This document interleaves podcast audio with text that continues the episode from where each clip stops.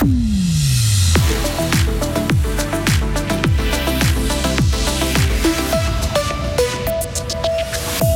Fribourg-Gotteron garde ses nerfs face à Zoug et s'impose au tir au but.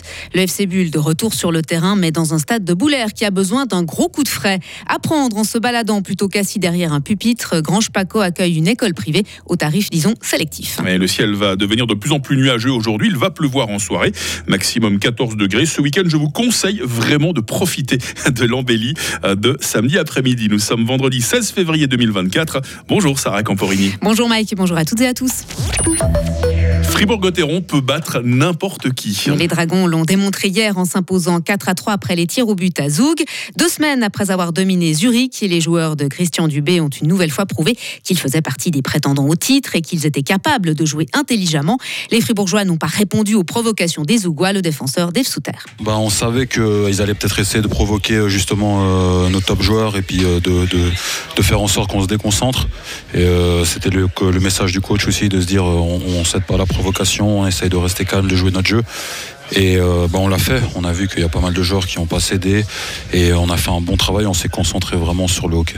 Gauthieron est deuxième du classement. Les Dragons comptent 9 points d'avance sur la troisième place de Zoug. Ils disputeront leur prochain match contre Langnau demain soir. Ah, l'odeur des saucisses grillées, de la bière et du gazon fraîchement coupé. Hein. Le foot reprend ses droits. Dimanche, le FC Bull joue contre Étoile Carouge, leader de Promotion League. Mais pour continuer à rivaliser à ce niveau, les infrastructures du club gruérien auront besoin d'un bon coup de pinceau. Vincent en décembre dernier, le Conseil général de la ville de Bulle a décidé de renvoyer le crédit de 2 millions de francs pour rénover le stade de Boulaire. Une décision politique qui pose certaines limites pour le FC Bulle.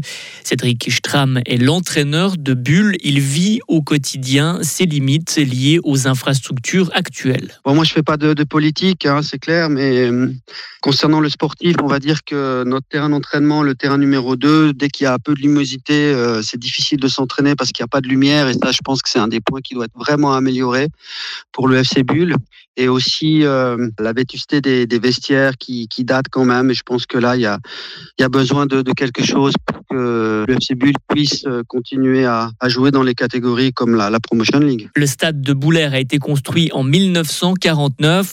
Le Conseil général de Bulle devrait à nouveau se pencher sur la rénovation de ce stade en mai prochain. Et ce n'est pas à Boulaire, mais à Carouge que Bulle joue son prochain match dimanche. Au premier tour, le club gruérien s'était incliné de 1 contre les Carougeois. En basket encore, Sarah, bonne nouvelle pour les joueurs du Fribourg Olympique hein, qui pratiquent le 3 contre 3. Ils peuvent à nouveau rêver des Jeux Olympiques de Paris 2024. Selon nos informations confirmées par Swiss Basketball, un accord a été trouvé entre l'organisation, les joueurs et le Fribourg Olympique.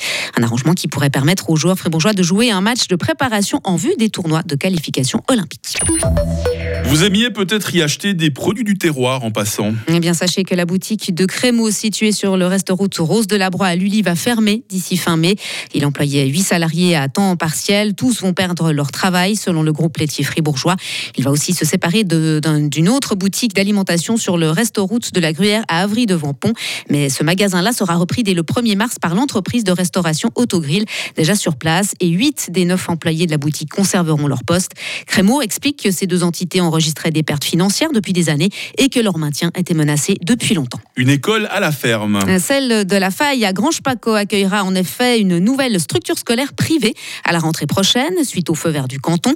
Huit enfants de 1H pourront y être scolarisés.